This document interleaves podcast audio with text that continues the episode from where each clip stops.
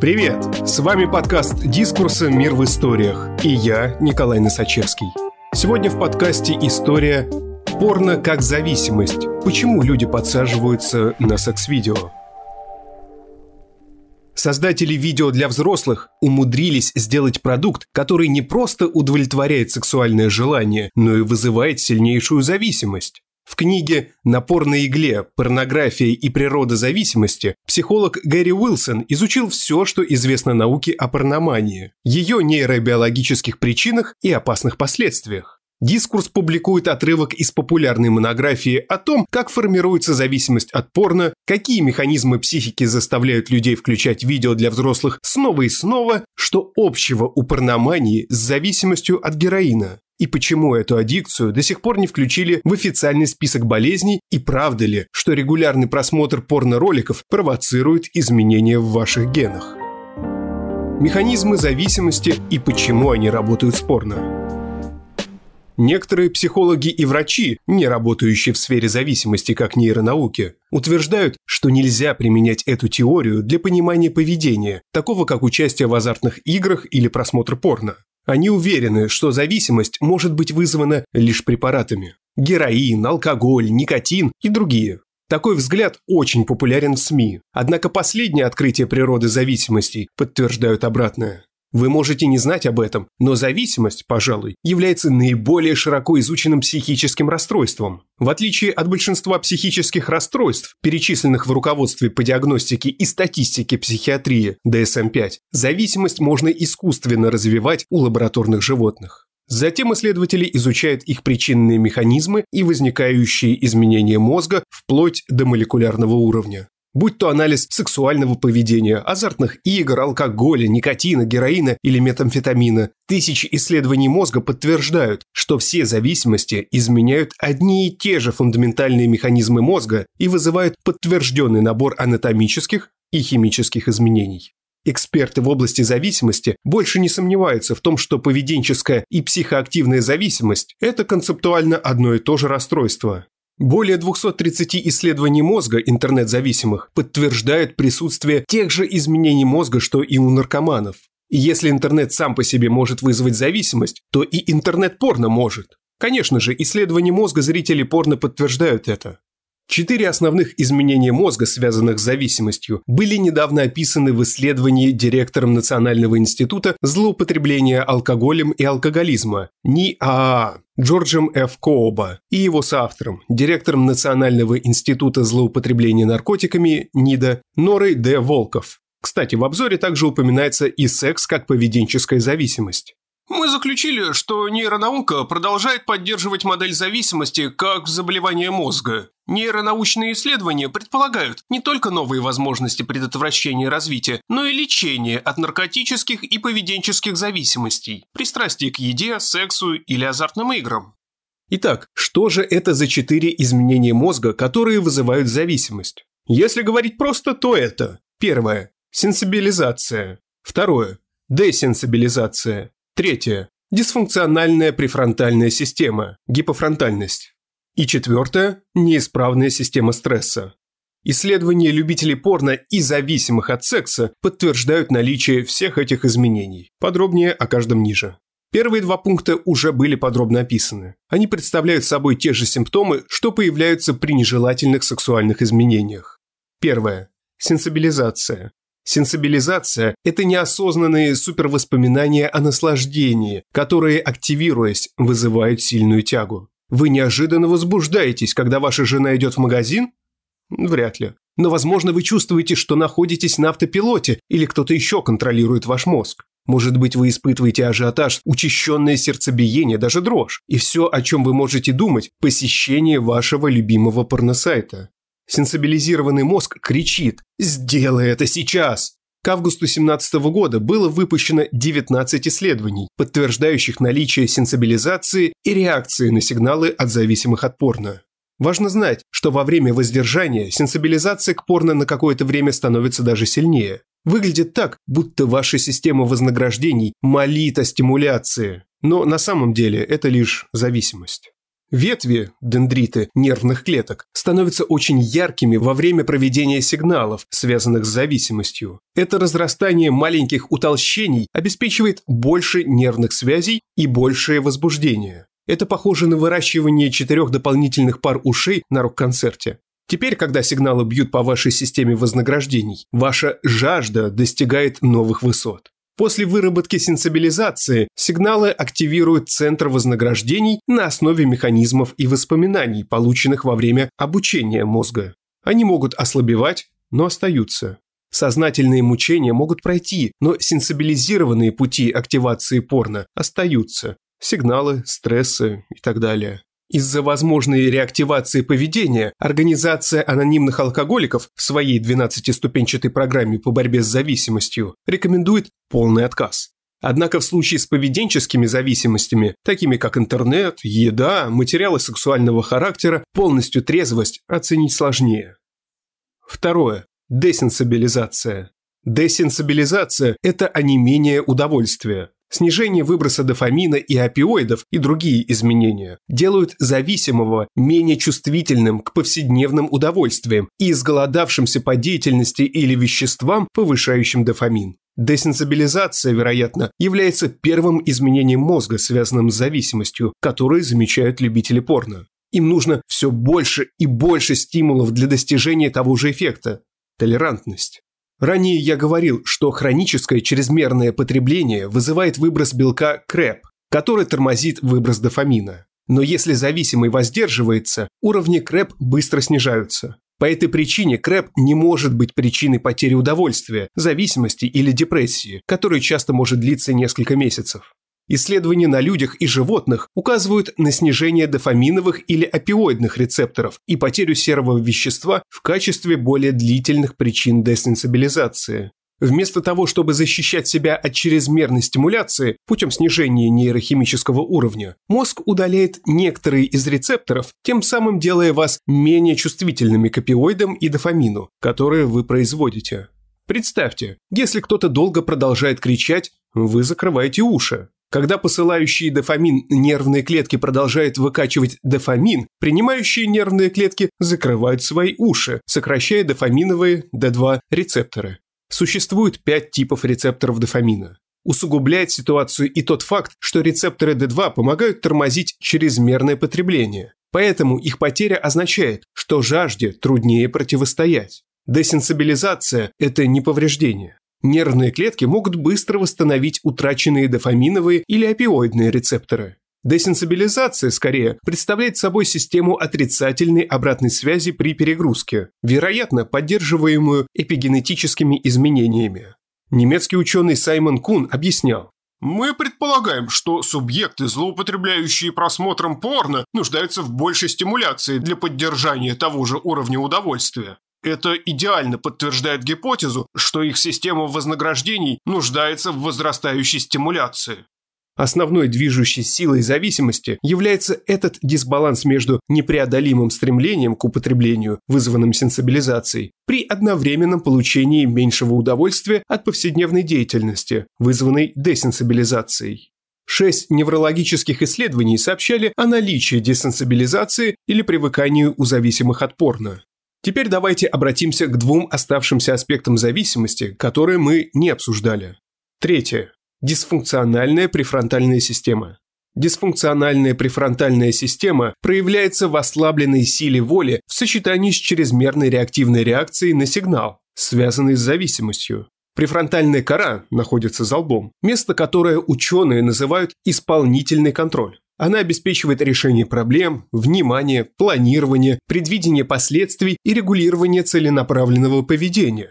Важная для развития зависимости префронтальная кора управляет силой воли и подавляет поведение, о котором мы могли бы сожалеть позже. Чтобы помочь нам контролировать импульсы, префронтальная кора программирует два типа нервных путей в нашей системе вознаграждений. Сделаем это и давайте остановимся и подумаем об этом. Эти пути действуют как педали газа и тормоза для системы вознаграждений. Например, если эмоциональные центры в вашей системе вознаграждений, миндалины, побуждают вас побить вашего босса, ваша префронтальная кора быстро вычисляет последствия и запускает сообщение. Подумай об этом, чтобы помешать нам. Во время зависимости пути «сделаем это» становятся все более и более сильными, заставляет все чаще смотреть порно, в то время как физиологически ослабшие пути, подумаем об этом, не успевают оценить, к чему это приводит.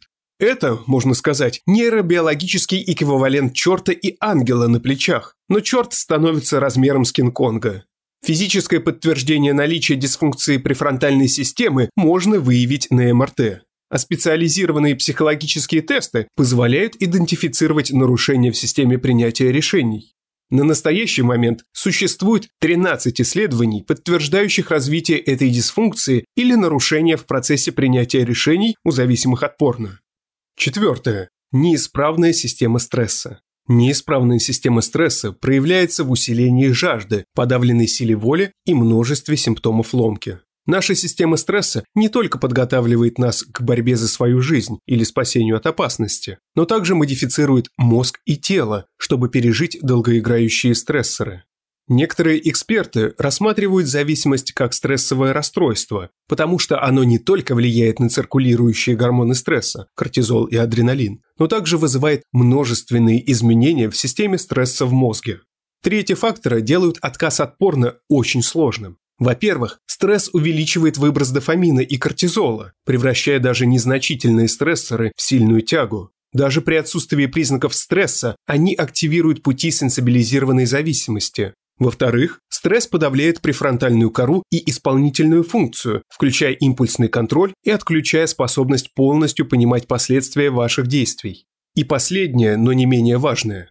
Когда зависимый лишает свой мозг его основной цели, система стресса переходит в состояние перегрузки. Это вызывает многие из распространенных симптомов ломки, о которых сообщают зависимые, такие как беспокойство, депрессия, усталость, бессонница, раздражительность, боли и перепады настроения.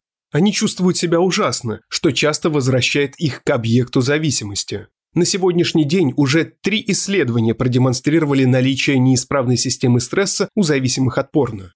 Интересно, что авторы одного из этих исследований на самом деле обнаружили эпигенетические изменения в генах стресса порнонаркоманов. Подводя итоги, отметим, если бы эти нейропластичные изменения могли говорить, десенсибилизация бы стонала «я не могу получить удовольствие». В то же время сенсибилизация бы била вас по ребрам со словами «Эй, у меня есть то, что ты хочешь, что на самом деле является именно тем, что вызывает десенсибилизацию. Гипофронтальность, дисфункция префронтальной системы, будет вздыхать и говорить «Плохая идея, но я не могу тебя остановить». Ваша неисправная система стресса будет кричать «Мне это надо сейчас, чтобы снять напряжение!» Этот феномен является основой всех зависимостей. Один из восстановившихся от зависимости к порно сложил их. Я никогда не мог получить достаточно того, что не удовлетворяло меня, и оно никогда, абсолютно никогда не удовлетворяло меня.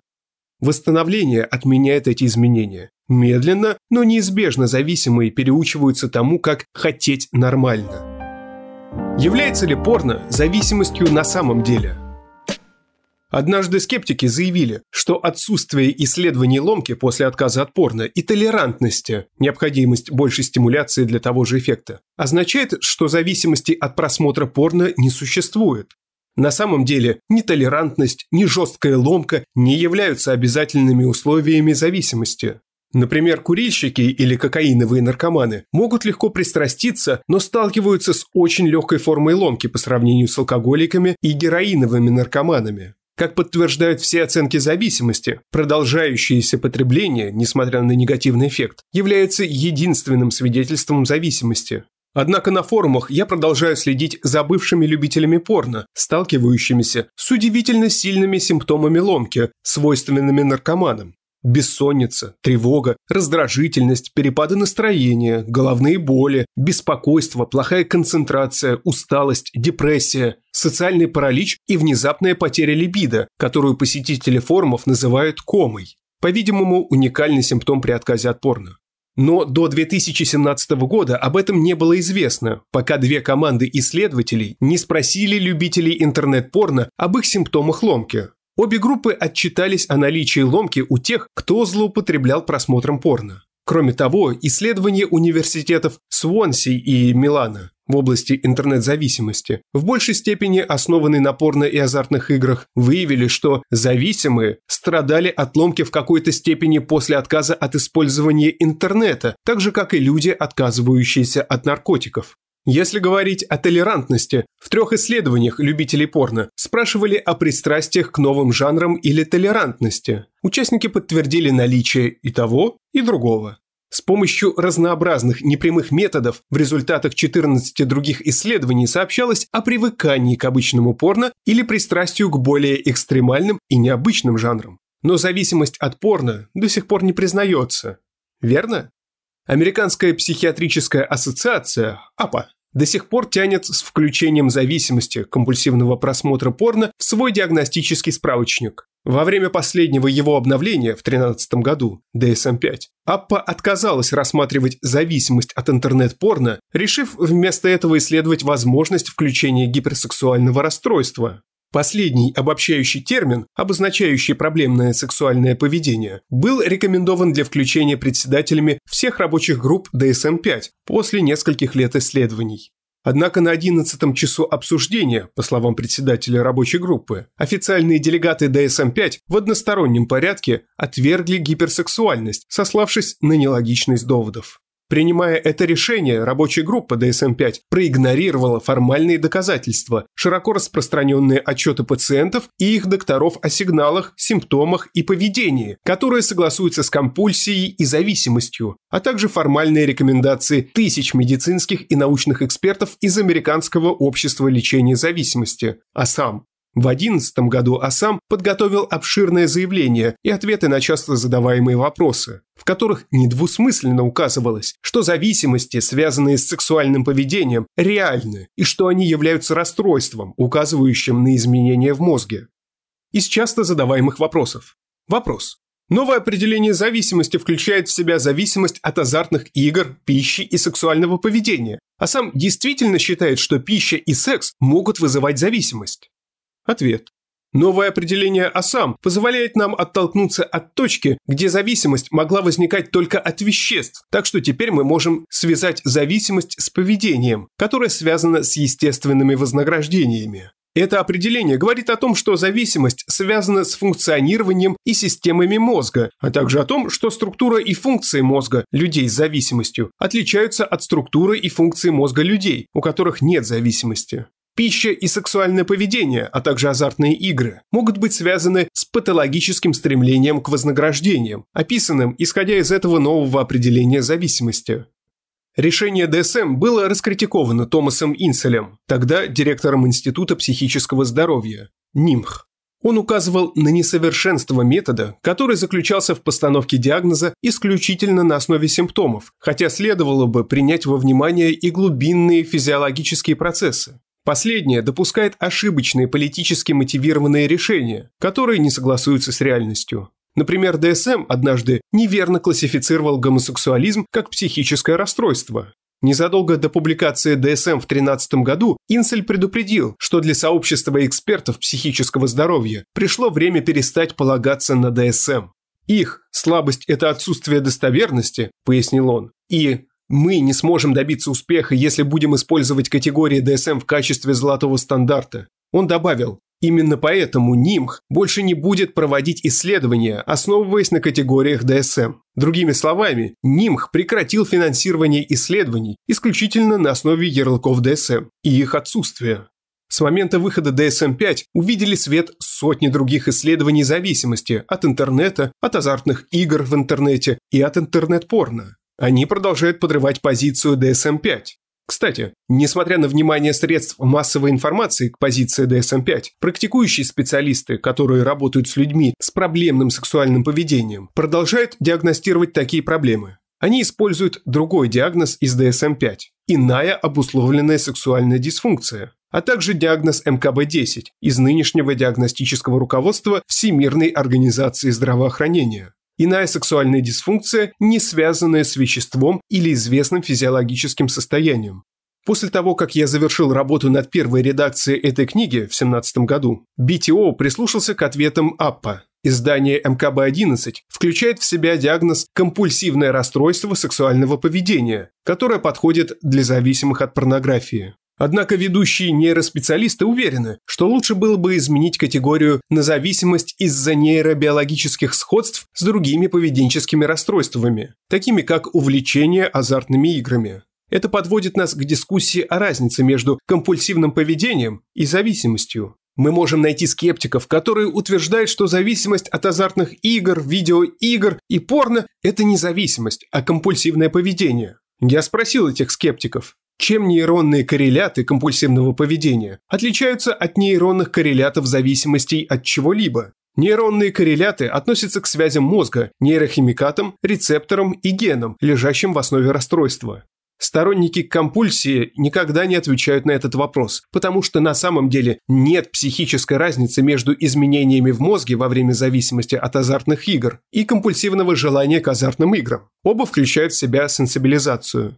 В мозге есть только один центр вознаграждений и одна система вознаграждений. Корневые изменения мозга одинаково заметны у поведенчески зависимых, зависимых от наркотиков и пристрастившихся к ним. Эти изменения мозга ассоциируются с поведением зависимостью, как бы их ни называли. Если что-то ходит, крякает и плавает, как утка, то это утка. Конечно, у разных зависимостей могут быть разные характеристики. Например, зависимость от героина сильнейшим образом сокращает выработку опиоидов, что приводит к тяжелейшей ломке при отказе. А сам так объясняет свое определение зависимости. Новое определение четко дает понять, что зависимость – это не только про наркотики, это про мозги. Вовсе не вещество делает человека зависимым, и даже не частота и доза. Зависимость – это то, что происходит в мозге человека после того, как он пристрастился к веществам и поведению, влияющим на систему вознаграждений. Спасибо, что слушаете нас. Если вам нравится, что мы делаем, подписывайтесь на «Мир в историях». Нас можно найти на всех подкаст-площадках. Там же можно и оценить наш подкаст. И, конечно, присылайте свои истории нам на почту. «Дискурс» – некоммерческий журнал. Поддержать нас можно на нашем сайте. С вами был Николай Носачевский. До встречи через неделю.